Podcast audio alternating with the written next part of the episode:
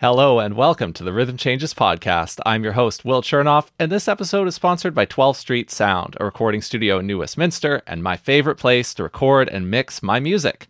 Anthony Senarini at 12th Street Sound does album, EP, and single recording, mixing for your music, filming of live session videos in studio, and full production services where he can take a song idea from the very earliest stages all the way to completion. His services have great value, affordable prices, and his recordings always stand up to the best of the best, in my opinion. When I record with Anthony, I get the space to craft my story as an artist, and you can too when you work with him at 12th Street Sound. If you want to inquire with Anthony today about getting going on your music projects in 2022, Go to 12thstreet.ca slash booking to tell Anthony about your next project. And before you hit the book now button, tell him that the RCP sent you. That's 12thst.ca slash booking. Tell Anthony that the RCP sent you. This episode is sponsored by Railtown Mastering, an audio mastering studio where Andrew Downton masters your music right here in Vancouver. Mastering is, of course, the final step when you're finishing the music that you've already tracked and mixed and Andrew's my top recommendation to get that done on your projects. He's mastered a lot of my music, he's well trusted in the Vancouver and the Canadian music scene.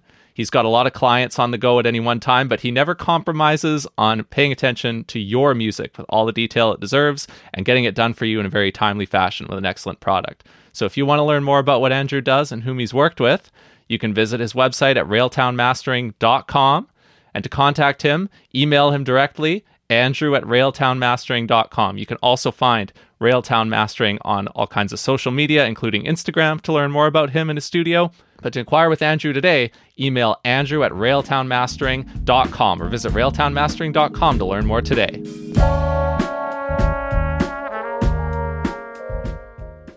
Hey, it's me, Will, again, here on the Rhythm Changes podcast, the only weekly interview podcast about jazz and creative music in Canada without a guest. That's right. Booking a podcast does not come without complications. And this week, I was unable to find a guest after I experienced a cancellation in my original plans. This might be the only time that that ever happens. And I always welcome your feedback on the show. You can find my email on the website and contact me at any time with your thoughts about how much you've enjoyed the programming here. But because this might be the only time it's ever happened, I wanted to bring you something a little different. You see, a while ago I tried to do a YouTube channel for Rhythm Changes on top of everything else we're doing, like the free weekly article, the Rhythm Changes update, this podcast. But I wasn't able to keep the YouTube channel going. I made four video essays on some different music industry and music career building related topics. I took the channel down because I can't commit to making content there in addition to all the other stuff we do at Rhythm Changes. It was a failed experiment. We've all got things like that, right? But I want to make sure that you still have access to those four video essays. And that's why on this guest list episode, I'm presenting them all for you right here.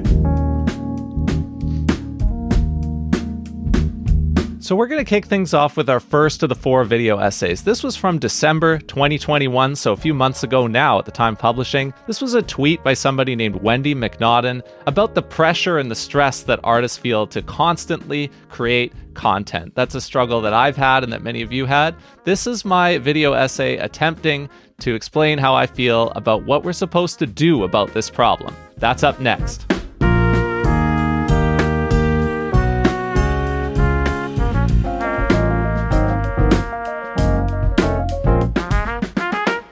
This thread about modern digital art careers from Wendy MacNaughton at Wendy Mac on Twitter caught my eye last week. Wendy writes, I'm not so sure artists or writers are meant to produce and distribute regular creative content two times a week to optimize audience growth and retention. This isn't how making good art works, in my experience. It is how a media business works. I'm afraid we've conflated the two. Also, value in art is largely determined by scarcity.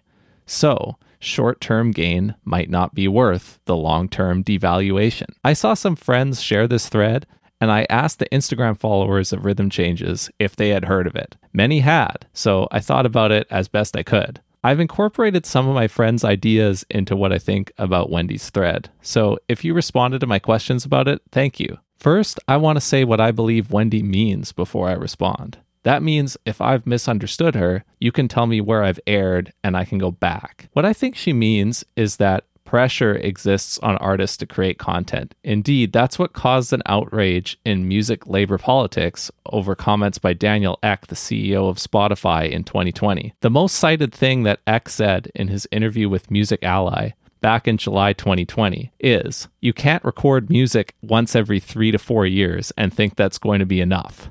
The artists today that are making it realize that it's about creating a continuous engagement with their fans. It is about putting the work in, about the storytelling around the album, and about keeping a continuous dialogue with your fans. Wendy's thread might as well be a direct response to Ek's much quoted comment. Pressure exists on artists to create often, and that pressure harms some natural creative process that they would otherwise have. The work of communicating with the audience interferes with the work that the artist must devote to their craft. That's what I believe Wendy says.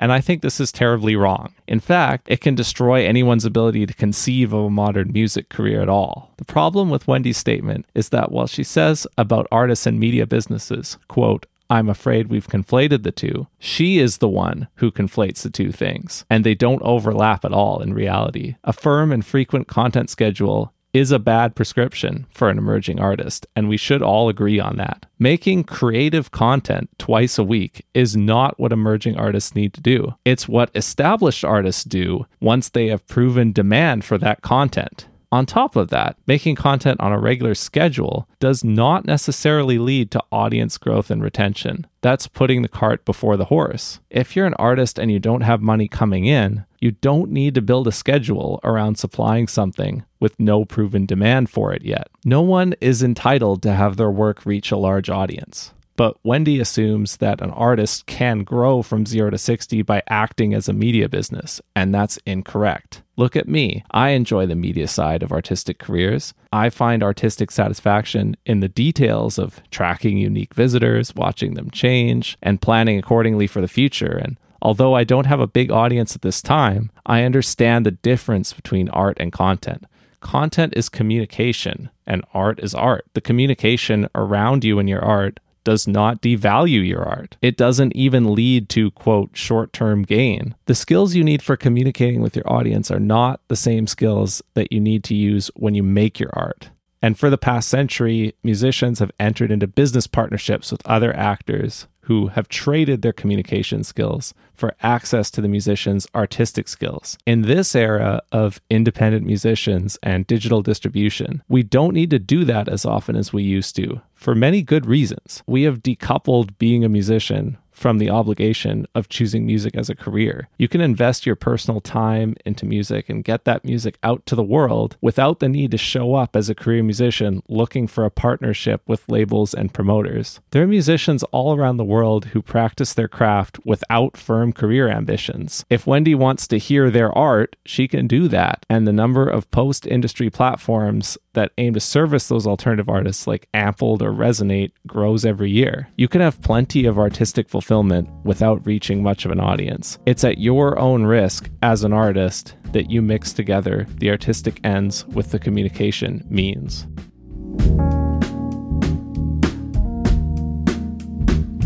So, next up, we have the second of the four video essays. This one is my response to the Neil Young and Spotify controversy that really took over the headlines of the music business as we started this year of 2022. I have a perspective that fits into the middle of the different music labor political factions that talked about it at length in January and February. I think all the sides kind of won. You ready to explore it together? Let's go.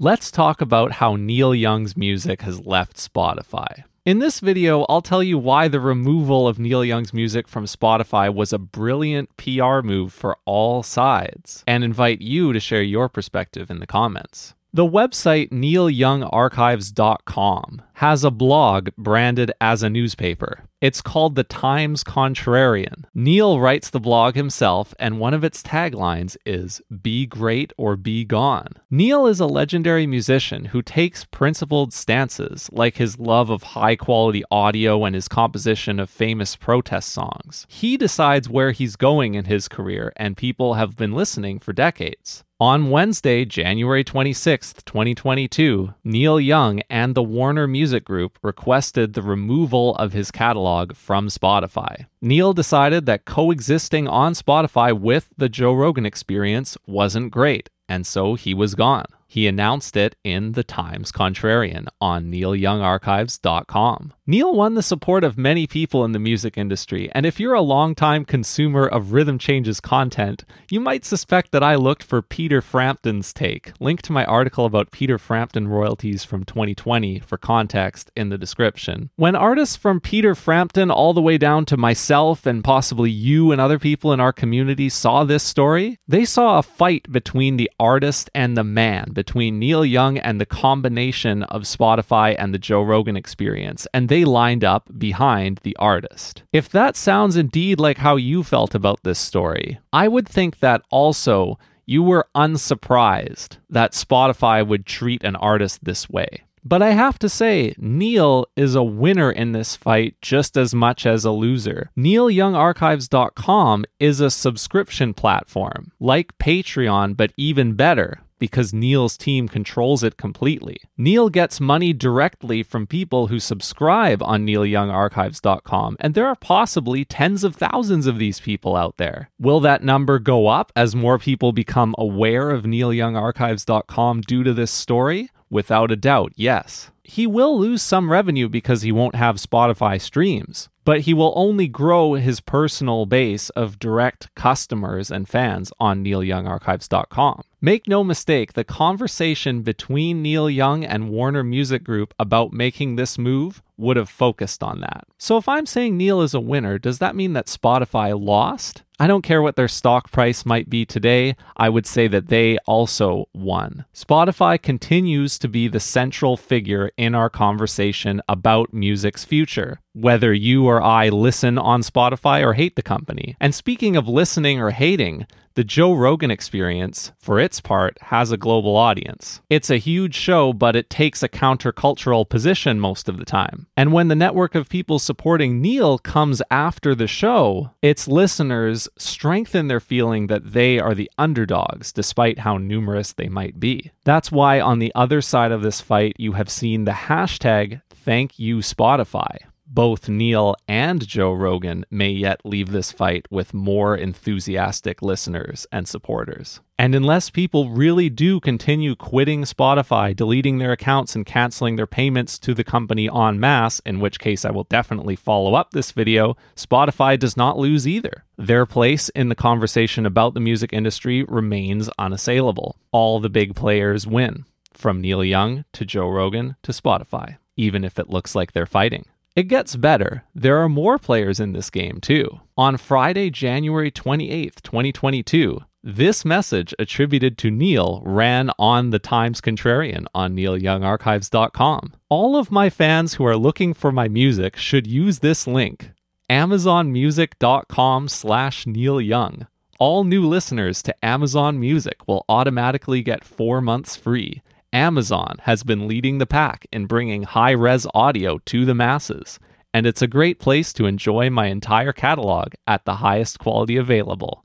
Thanks, love Earth, be well, Neil. If you jumped into this fight because Neil represented the purest form of love of music, I imagine you're disappointed that he jumped immediately to a new corporation. Apple Music, for their part, tweeted that they are now the home of Neil Young. And so the other streaming platforms get a new ally in a legendary artist, helping them gain ground against Spotify in this corporate streaming race. Joe Rogan's audience reinforced the mindset that they are the underdogs, and whether you love them or hate them, they're not going anywhere. Spotify continued to dominate the discourse, and Neil Young did what he always does take the wheel and steer his future as an artist. What did you see in this story, and what did it mean to you? What I learned was this all the big players can win a PR battle at the same time if they just appear to mix it up a bit. So, the third video essay is about Ted Gioia and his claim in his Substack that old music is killing new music. Enough said, let's get to it.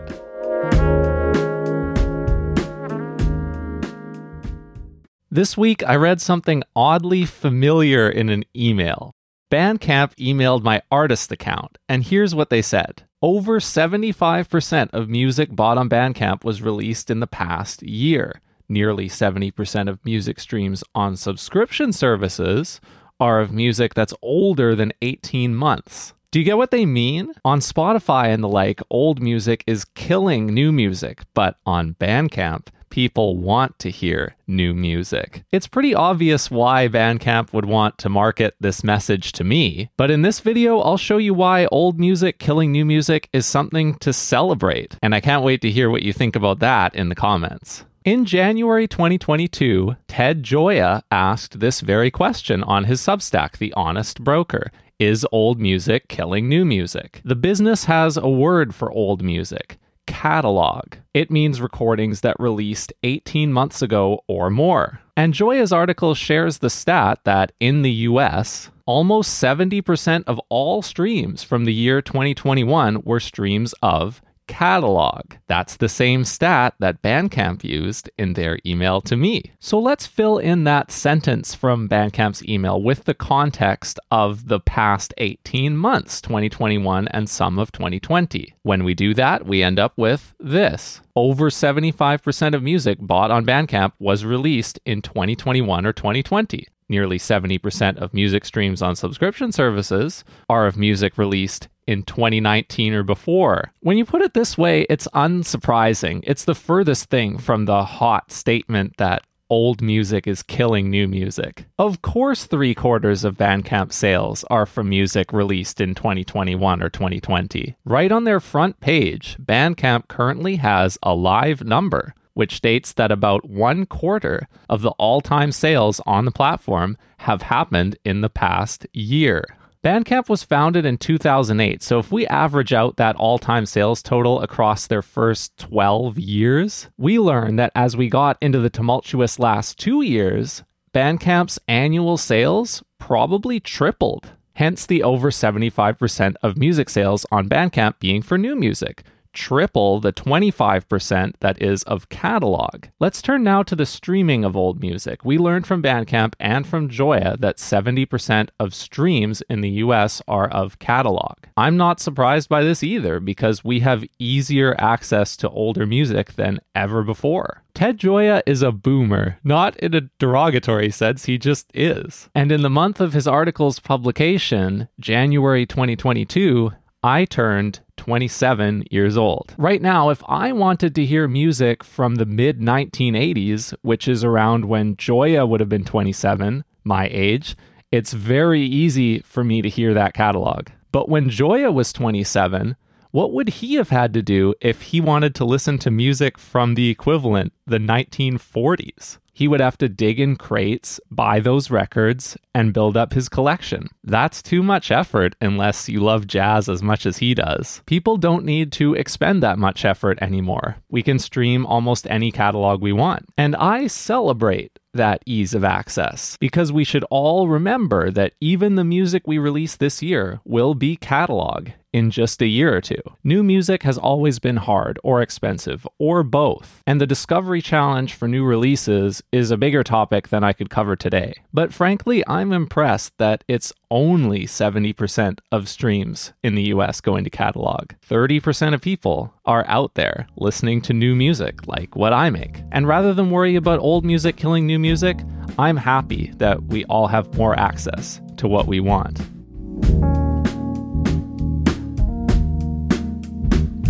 All right, now we've got the fourth of the four essays that will live here after not being able to be found on YouTube anymore. This one is the most local, it's probably the most relevant to you and the other BC based listeners of this podcast. It is about the coastal jazz controversy that fortunately has been resolved quite a bit since I made this video, but here is my attempt to sort through all the news stories about the coastal jazz AGM controversy.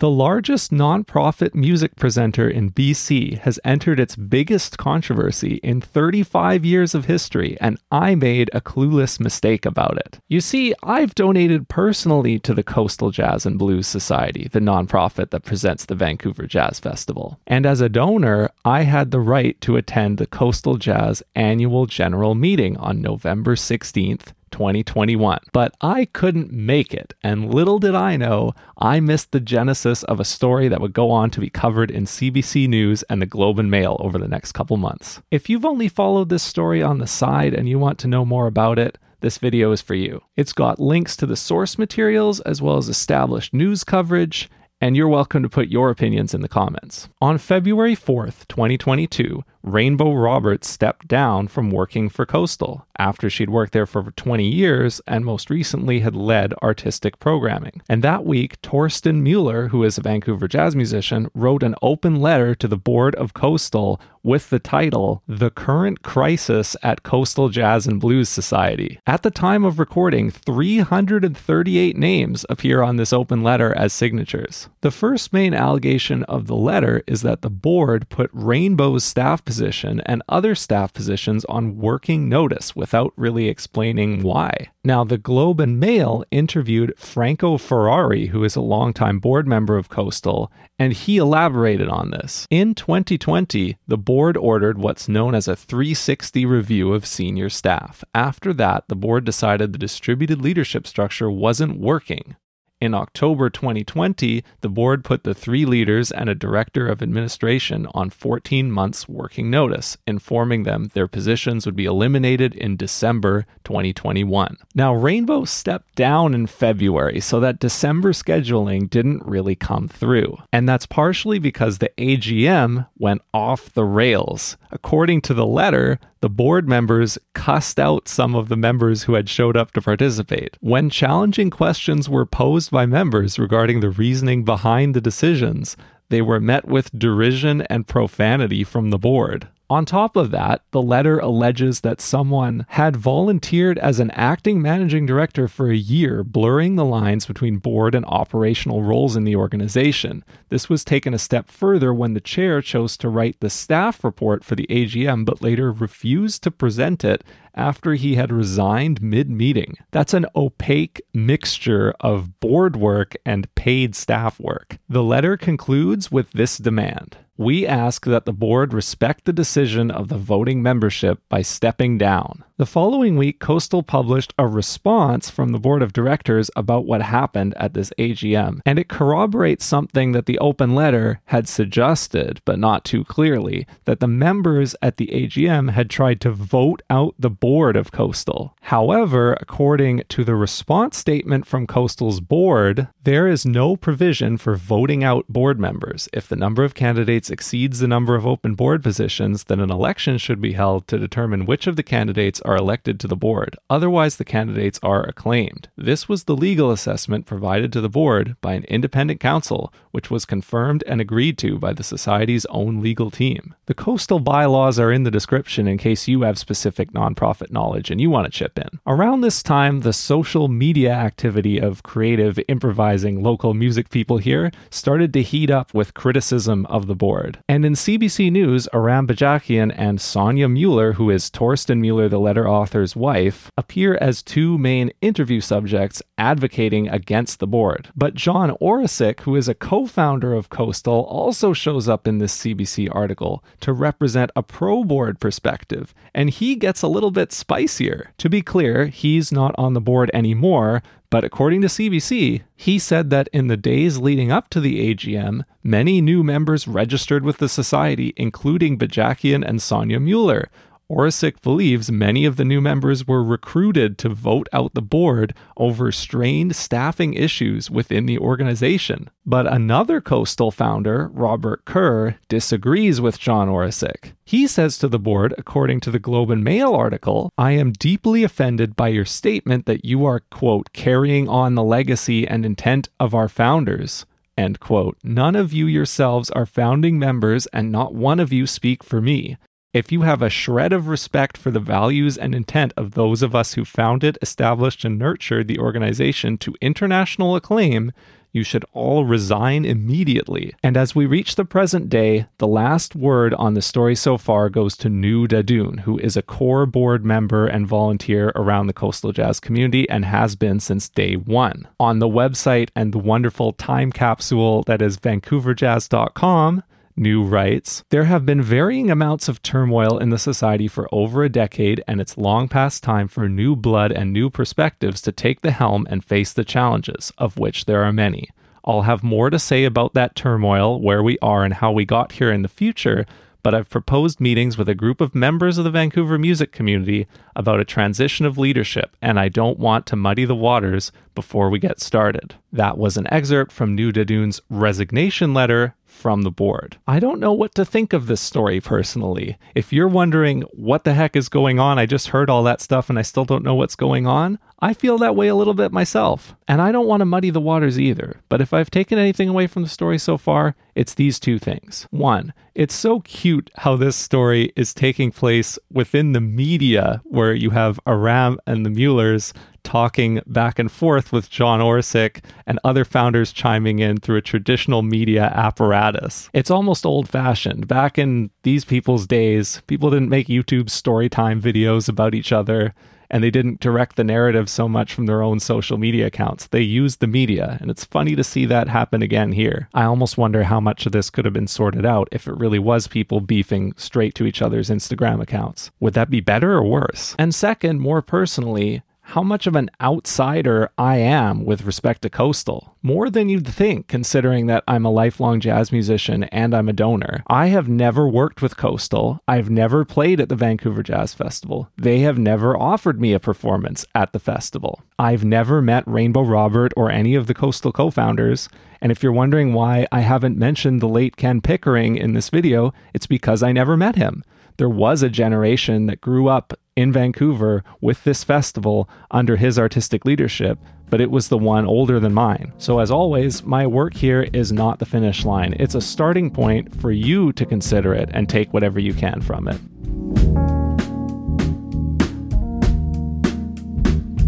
Thank you for tuning in to this week's episode of the Rhythm Changes podcast. A little bit different, a bit of a change up, but I like that. I like that we did something special because this month is actually going to be the one year birth month of the podcast, which we started in May 2021. We've got a little bit more special content coming out around that. But in the meantime, I invite you to go to our website, rhythmchanges.ca, and sign up for the free weekly article if you haven't done so. Thanks so much. See you next week.